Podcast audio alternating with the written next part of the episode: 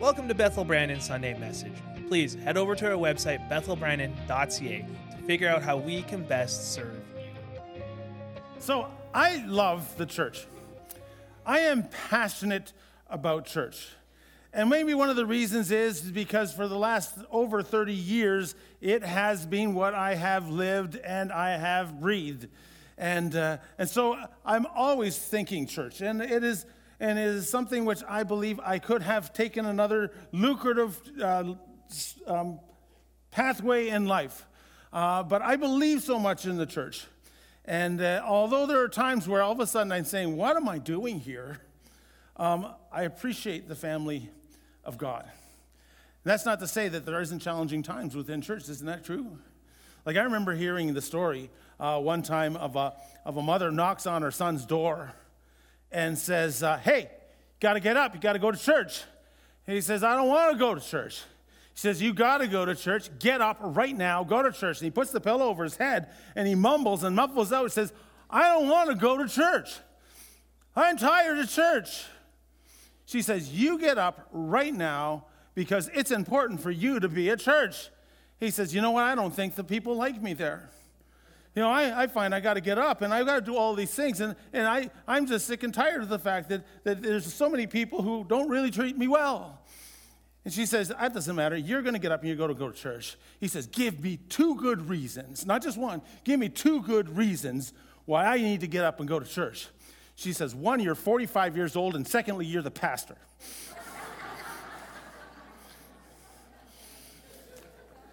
Anyways, I always like I always like to have a time in September, January, to take a couple minutes to talk about our vision who we are, uh, not only who we are, why we are here, and where we are going, and, and how we get there. And, and the thing is, when, we, when it comes to that, the reality is this that every church has a similar mission. We, have, we have a desire to be able to go and, and meet together, to worship together, to support each other, to, to be able to develop our, our gifts together and, and work in a common goal, to, to create a family. But even most of all, we are the reflection of Jesus. That we, we have had a, a Savior who came to earth and died for our sins. And the blood that he shed became the ransom for our souls so that we might have life and that we might have joy. And the way that you know that you're going to heaven is when you accept Jesus, when you realize that. And that, that message is contained within the church. And so it all kind of is encompassed as you talk about church life in, in what I call the, the Great Commission and the Great Commandment. In Matthew chapter 28, Jesus' last words, uh, as he's speaking to them in Matthew, says, Go into all the world Make disciples. In Matthew chapter 22, when, when they're asking, what, are the, what is the greatest commandment? He says, Well, there's two. The first one is to love me with, with all your heart, mind, soul, and strength. And the second, he says, is like it of your neighbor as yourself. And so these become the, the, the, the background or the foreground or maybe the foundation. There's another one which is called the Great Commitment. It's the one which is found in, in it's from the scripture and found in Micah chapter 6, verse 8, where he says, What's required of me is to act justly, to love mercy, and to walk humbly with your God. And so there is the process of us as the church going together with a common cause to be able to somehow minister. And, and, I remember when I first started the church, I tried to find a creative way to say that. And, and I realized that, that the word Bethel has the word be and then the word the with an L. And so I said, well, why don't we just kind of say this? You need to, to be the love. We need to be the light. We need to be the life. We need to be the link.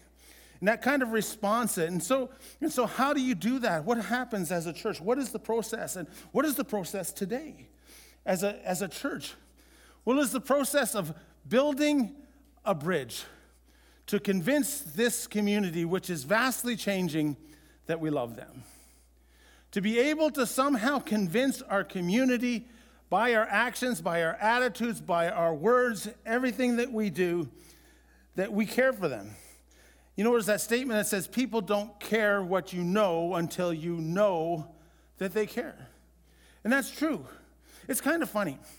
Now, maybe you haven't done this, but this week I was surprised when the 18th Street Bridge, you know, the one that they had been working on like forever, all of a sudden it was open. I was going over this ratty bridge for years, crossing my fingers, thinking it might cave in. I'm not too sure. And all of a sudden, you got this nice one. It's only halfway done, isn't it? But if you stop to consider all the time, and I remember driving by every day, driving over that bridge and looking at how they were progressing. You do that as well? I'm not the only curious one. Rubbernecking over there, seeing what's going on. You know, trucks, trucks of soil, cement, building, putting things together, putting the sewer system up, raising the, the, the thing. It took a long time. And I'm finding that in our, our new community that we live in, that it is a process of building bridges. That's how we reach people, because they will be advanced by our ways as much as they will be advanced by our words. And so if you continually continually work out ways that we can actually convince our community that we love them, then eventually there will be a time where they will be able to hear the truth of the gospel.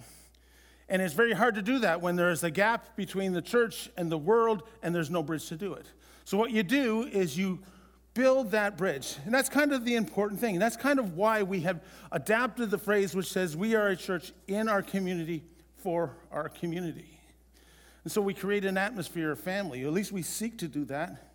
And we want to grow in faith and the Word of God together. And we take every opportunity to grow and build. And that's why we have, uh, we have Bethel Connect events and, and the, the small groups and, uh, and activities where we can kind of get to know each other and grow together as a family because that's an important part of church. And, and we've come to the realization, at least I have, as long as I have been the pastor here, and if you're just kind of here for the first, uh, for the first time listening in, or if you're online listening, you know, I have been here getting close to six years. I have been here. What, really? Yeah, well, a couple of them were COVID, and they were kind of like a blur, where they, you know what I mean? But not only that, I was here 25 years ago. And one thing that I did realize about this church, a core value of this church, is that they are um, multi generational. That every single generation matters in this church. That if you are a senior, you matter in this church. If you are a child, you matter in this church. And we are growing to be a multicultural church where any person from any ethnicity can come and share and become involved in leadership and become involved in ministry and to be able to worship together. And that we also have to become a multifaceted church, that, that we have to use whatever methods we possibly can to reach people um, for Jesus. And so we have all these bridges. You know, we have, a, we have an online bridge where we have people who listen online now. We have, we have the podcast, which kind of helps people who maybe not even go to church to bring them along slowly in their faith and, and have conversations. And so, if we can start the conversation online, eventually we get to see them in purpose, in, in, in, in, in person. There's the community builders that we have, the PD days that we're having. Now, we are continuing the PD day, day camps. For those of you who don't know, we are opening the church uh, for a PD day camp for people in the community who during PD days don't have anywhere to put their kids. And so, and so if you are interested in that, or if you know someone who is interested in that, register them or come and talk to us and we can help in the registration process. This is just this kind of, this is a bridge that we have to show the community that we care for them and that we love them. And I remember even a year ago, sitting down as we were planning with the, with the, uh, with the staff and we're saying we want to do four community activities that will somehow be a way that we show the community that we love them. One is the harvest party that we've been doing every year on Halloween. The other one was the Easter egg hunt where we gave like thousands of dollars worth of chocolate away to kids in the community. And the other one was the water fight that we had just had just a couple of weeks ago. And all of them have had huge amounts of people in the community saying, Is this for free? What is what was all this for? What is all about? Well, we just want to somehow legitimately, authentically tell you that we love you, that we care for you, and there's just so many other ways. I know that uh, we might be thinking of the Real to Real Film Festival again. Also, I know that there's a place, a thing which is called Hope's Place, where, where um, we are going to be teaming up with the Gate Church to go down to the inner city to maybe feed people some meals. And, uh, and uh, Tammy Lamb is heading that up. And so if you're interested in that, uh, speak to her after the service or speak to myself after the service, and we can kind of give you some details as to what's involved in that. also, you know, devoted ministries, youth, young adults, all the things that we are doing that will somehow minister and work to, to, to minister to people, the special needs class, so that people can stay in church if their kids have special needs and we can be able to take care of them, all this stuff. So we're serious when we say that Sunday morning is just the beginning. And we want to be effective in the process of producing passionate followers of Jesus. Like we live not just in a post Christian era, we live in a post Christian, post COVID area. And maybe you haven't realized it, but our world has changed. And so, so my heart is to see how do we recalibrate to reach this new world? Whether it's online or whether it's in person, I believe that God will still move among his people. Because this is the truth. You can't download a move of the Holy Spirit. It's not something you can press with your computer. It's something that happens when the church of Christ comes together and ministers. So a vision actually is simple. It's centered around this. What if a community of people actually acted like Christians? That they genuinely loved people, they exhibited love to their community through prayer, through acts of kindness, through honest concern, through daily interactions and efforts. If the church, Bethel, was a person, what kind of Christian would we be? Is Bethel Christian? And so we come to the realization that we want to do everything we can to be a Christian. You ever met those people who are just those super Christians that you think, I'll never be that good. I'll never ever get to that point. They just, they just authentically love people all the time and, and they're kind and they're concerned and, and they think of, of people in, in, in times when other people may not think of them and, and they don't have an agenda. The only agenda that they have is that they genuinely love, love you. And I find that those people are the most effective in reaching people for Jesus. Can you do that as a church? It's an important question to ask ourselves. And so, the big ask I have as a pastor as we take a look in September is that will you help in the process of loving people into the kingdom of God? Because that's what we want to do. That's basically how it is. And vision is important. Our future needs to be bigger than our past. Let me just say this your behavior will be governed either by a memory of the past or by a vision of the future. And so the hope is that God will move in our midst. I'm passionate about that. Come to the realization that it just comes down to actually loving people. We can sit and have all of the all the techniques and everything down. But it comes to us actually loving people, genuinely loving, praying for them, doing everything we can so that when the time comes, God is there with open arms when they hit that point where they need to receive Christ. So that's it in a nutshell. That's kind of, it's kind of what I always like to, to, to kind of put back on, the, on the, the forefront of who we are, why we're doing, and how we get there is an important part. So, what I wanted to do, just, just to kind of add to that, because like I said, I, I'm passionate about the church. And I feel as a pastor, one of my main roles is to create an atmosphere of engagement to help people realize the crucial purpose of the body of Christ.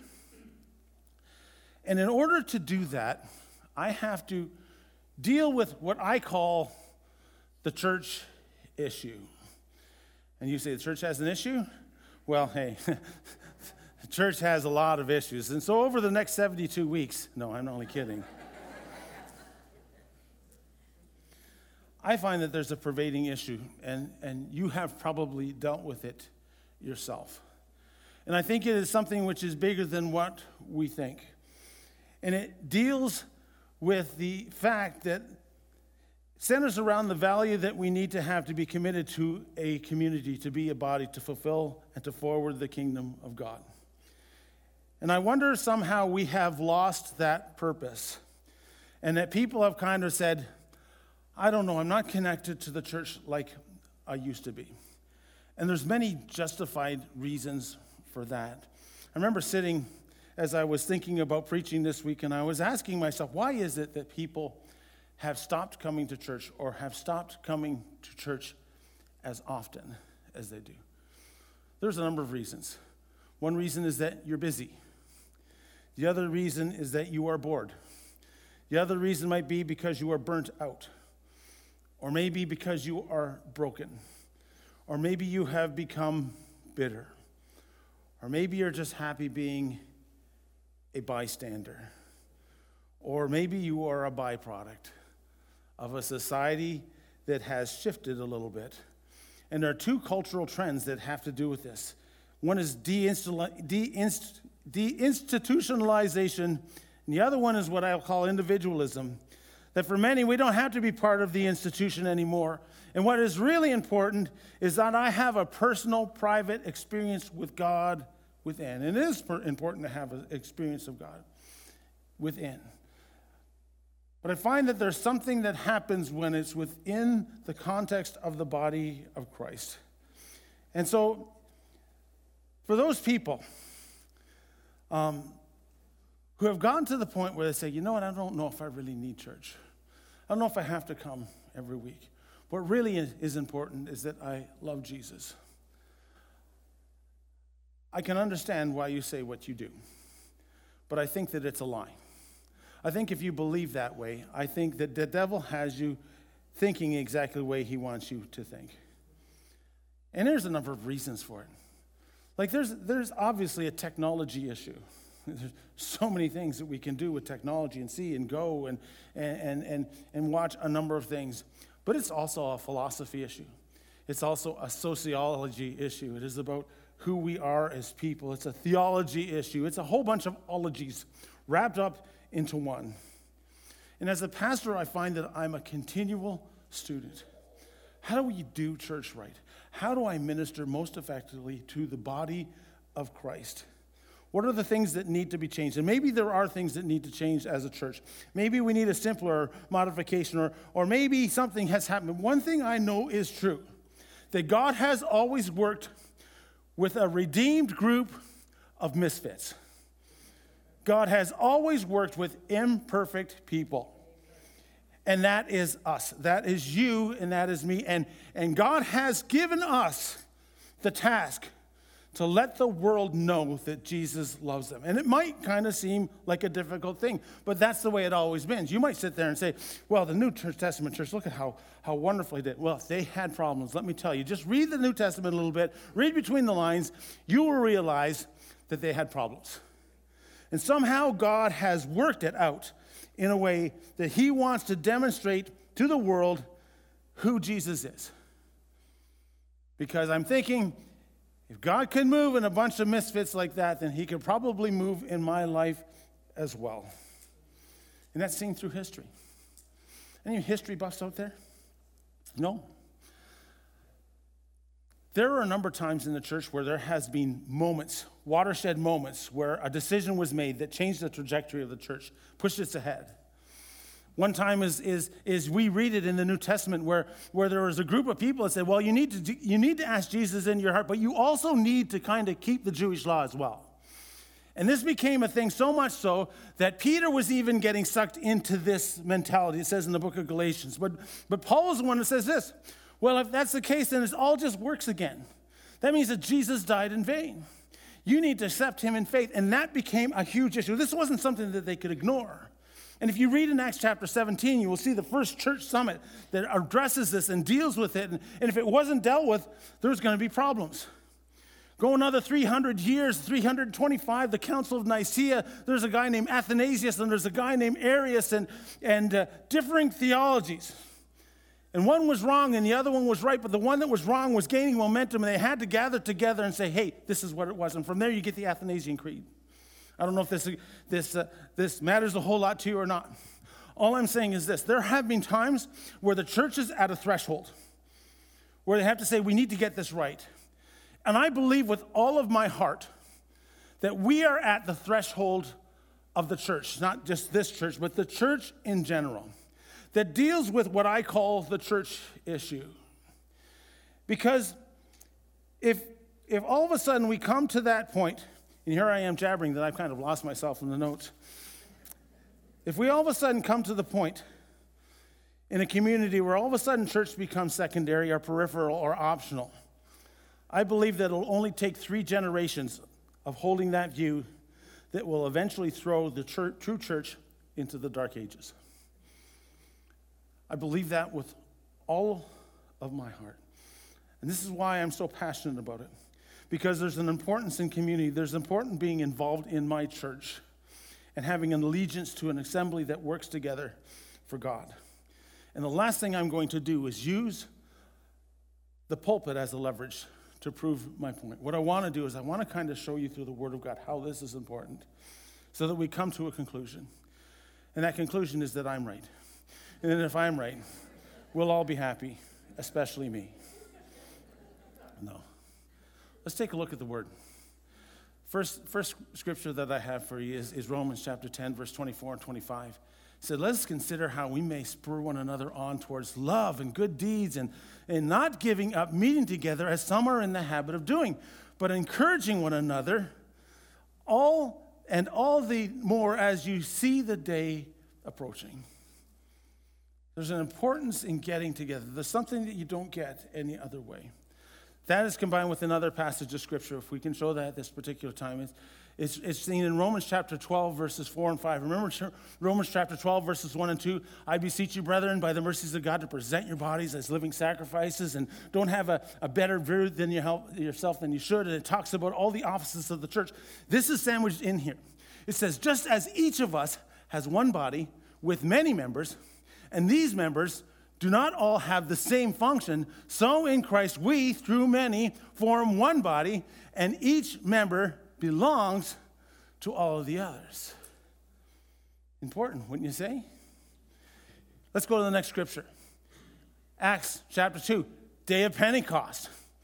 Sermon preached, thousands of people come to Jesus. This is kind of the tail end of that verse. It says, Every day they continued to meet together in the temple courts. They broke bread in their homes and they ate together with gladness and sincere hearts, praising God and enjoying the favor of all of the people. And the Lord added to their number daily those who were being saved. What an incredible, incredible thing. I think I have one more slide.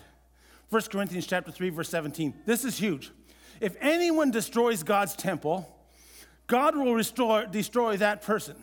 For God's temple is sacred, and you together are that temple. Acts 20, verse 8, as he's speaking to the Ephesians church, his last words says, To feed the church of God, which he, Christ, has purchased with his own blood. The church is meaningful and important to you, and you are meaningful and important to the church. I believe that it is a two way street. It's something that we need to finally get into the grasp because it's an important thing. The thing is, I had to ask myself, why is it that this is so important? Why is it? How can I convince you? The only way that I convince you is tell you why I think the church is more important. Other, other than the fact that the church really is God's idea. You just can't abandon that, can you? You can't twist your, your theology around to justify your participation or non participation. And every, everyone needs to be a part of the church. And if you isolate yourself, not only do you miss out, but everyone misses out. That you are important, that you are crucial, that your participation is not inconsequential, but it is part of the whole process and God's plan for us. So, why is church so important? Why do I think church is so important? Why is it important to be part of the body of Christ together? Well, the first, the first reason uh, is this. If we could show that on the slide positive direction. I remember, I remember uh, a pastor one time making a statement in a book. He said this The church is the hope of the world. And I think sometimes we forget that, that we are the possessors and the propagators of the greatest message in history. Not only that, we are the reflection of that image. And when you are part of the church, you are part of something positive going ahead. And this has been seen throughout history. Many times we forget what the world was like before Christianity came onto the scene. And that Christianity was responsible for a number of things that we have today, involving the equality of women, the institution of the hospital or orphanages, all started by Christian organizations, the value of human life, to love and accept people who hate or hold different values than you. They're the first to help in every tragedy and every crisis. Almost every university and hospital started by Christian organizations in North America. That we've affected art, uh, architecture and missionary works and, and helping with dying cultures and civil liberties and the, the abolition of slavery, all put together by the Christian community. And that is all secondary to the fact that what we do is the only institution that leads people to Jesus, the positive direction. The other reason I think it's important is because of personal health. Personal health, what are you talking about? Well, a couple of, a couple of years ago, I think I have it here somewhere, there was, a, there was an article that talked about this that church, declining church attendance is a public health crisis. Two, two Harvard health professors began to do a study of over 70,000 participants in the health, the health industry, nurses and, and people part of the, uh, the industry of healthcare. And so, of these 70,000 participants, they found that people who regularly attended a church, 29% were less likely to be depressed, 50% were less likely to be divorced, and they are five times less likely to commit suicide for those who attended. They also found out that 30% are less likely to die. Really? What they did is they kind of did another, another a follow up topic of people 16 years later, and the mortality rate was higher. That it reduced the amount of children in adolescence going into drugs. 84% reduced risk to suicide. And not only that, if you stop and consider it, that if you are sick, we have people who are strong in the word that pray for you to be healed. Two months ago, my daughter um, faced cancer. I, I got as many people I knew to pray. Prayer of faith will save the sick, and the Lord will raise them up. Do you believe those scriptures? Those, are, those scriptures are true. And now she's healthy, no problems. and expecting a baby in six months. It's Lord. Yeah. Woo-hoo. Anyways, I told my wife I wouldn't mention it, but I did. Why is church important? The power of corporate community. What do you mean by the power of corporate community? It means this when I worship God, it's wonderful. When I'm in a group of believers that worship God, it's fantastic. When I pray, God moves. When the church prays, fantastic things happen. And there will always be something, a strength that happens in the corporate realm. Whether it is the death of someone or a disaster or directional change or discipleship or discipline, something happens in a powerful way in the corporate community to hold a corporate vision, to maintain a corporate mission, because we're all going in the corporate right destination. I say it this way that there is strength in numbers, but there is superior strength in unified numbers. And there is ultimate strength in unified numbers that are gathered in Jesus' name. There's a power to corporate community in every single way that you look at it. The other reason I think church is important why choose church? Because we need people who model Jesus that I am the person that I am because other people showed me how to do it. And Jesus, one of his most famous statements in the book of John, says this By this shall all men know that you are my disciples. If you love one another, because love's not the default. And if all of a sudden we can prove and show a community of love, it will be the thing that will show other people where Jesus is.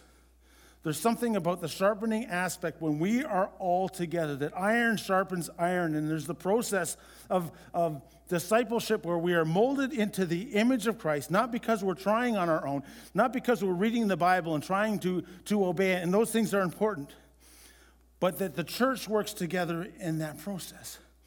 Did you ever realize that there are three different sections where it talks about the gifts? There are ministry gifts, there are spiritual gifts, there are ministry office gifts, and all of them have nothing to do with us as individuals. All of them have to do with the operation and God moving in God's people within the context of believers. And people would not be where they are without other people. Mark, who wrote the book of Mark, would not have written the book of Mark if it wasn't for Peter. And Paul would have never done what he did without Barnabas. As a matter of fact, Mark wouldn't have done anything without Barnabas. Barnabas was the one who take, took them and, and brought them in and brought them back despite the problems that were there. And not only that, Timothy wouldn't have been there if it wasn't for Paul. As a matter of fact, Onesimus and Philemon would not have been there because of Paul. And Philemon would have not gone on to be a bishop of the church if it wasn't for all of the things where people are working with people together somehow to be able to mold each other, to somehow become part of this, this crazy group of misfits that eventually become molded into the image of Christ. Why, church? Because we're practicing heaven. We are practicing heaven. Body is known as the bride of Christ. And let me tell you, you are not the bride of Christ. We are the bride of Christ together. It was never an individualistic thing. It is something where God died for the whole world. We are the redeemed family. We are the forever family. That's why Hebrews says, he says, don't don't forsake the assembling of your, yourselves together because it is something which is important. It is a fact. And when you aren't together, you put yourself in a danger. You become distant, you become isolated, you become eccentric, you become vulnerable, unable to fulfill your purpose and exercise your gifts, which were meant to be exercised within the confines of assembly. Don't miss out. So, my thought is this that if we go ahead, it has to be with all of us, not just with some of us. It's like 1 Corinthians chapter uh, 3 9 says, We are co workers in God's service, right? We are co workers in God's service. Someone told me this the church is like Noah's ark, it is the best thing afloat. But that doesn't mean there aren't some stinky things inside it. Right? And if you're here and you've been hurt by the hypocrisy or religiosity of the church or just meanness of people, can I just tell you something right off? That if anybody understands being here in the church, it's the pastor. We have a front row seat to seeing immaturity, to seeing arrogance, and all the things that happen. And I'll just tell you this Sheep bite. You may not realize that, but they do. And in the midst of that, I believe that we need to maybe refashion to recalibrate the church in, in a rapidly changing world. And there might be something that we incorporate with online or in person. Who knows what's going to be happening over the last 10 years? Who would have thought some of the things that have happened over the 10 or 15 years? Who knows where we're going to be? But one thing I know for sure that we will always need to be together. We do. I remember the story of a young person grew up in a house where there was abuse. Not only was there physically abuse, there was, there was sexual abuse and there was alcoholism that was continue. And, and, and this young man was messed up. Like, I mean, messed up. And as he grew into adolescence, it became too much for him to handle and had no one around. What ended up happening was his best friend, his family, his family was in turmoil as well, but his mom and his dad got saved and his brother, and he got saved. And invited this individual to go to church with them. And this individual, after a while, decided, okay, I'm going to give this Christianity thing a whirl. And so he did, and he became part of the youth group and, and all the activities that were involved in this church. But he still suffered for years trying to figure everything out. And what happened was that there were people in the church. It was basically the friendships that he had made, it was his friends' parents, his friends, fathers particularly. And what they did is they stepped outside of their comfort zone and into his life. And they ministered to him. And they showed him what it was like. And they noticed when he was not in church. And they encouraged him every single Sunday.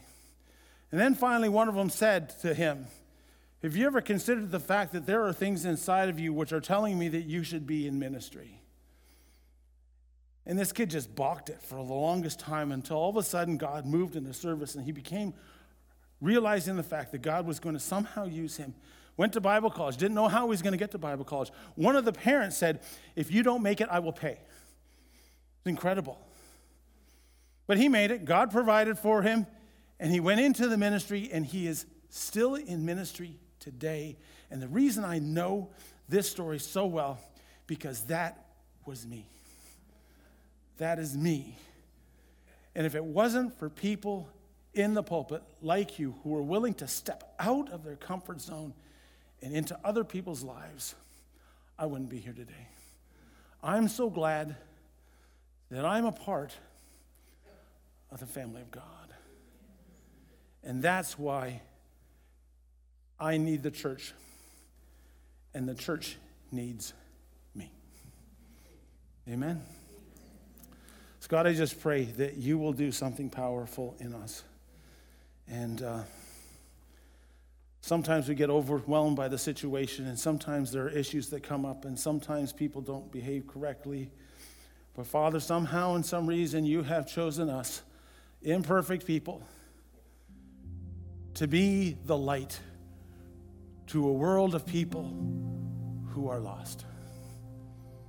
And so, God, I just pray that you will help me, despite my imperfections, to fulfill the role that you have me in at the church. And I pray that for every single person who is here today and every single person who is watching online. I pray for the presence of God to move. I pray for the power of the Holy Spirit. I pray for the direction of God. I pray, Father, that we will be a church that loves people and we will be allowed to see, as it said in, in Acts chapter 2, that we will be a church that, that will see people regularly coming to faith because they see a church that cares about their ways and not just their words. So I pray that blessing upon this church. I pray that blessing upon each and every person today.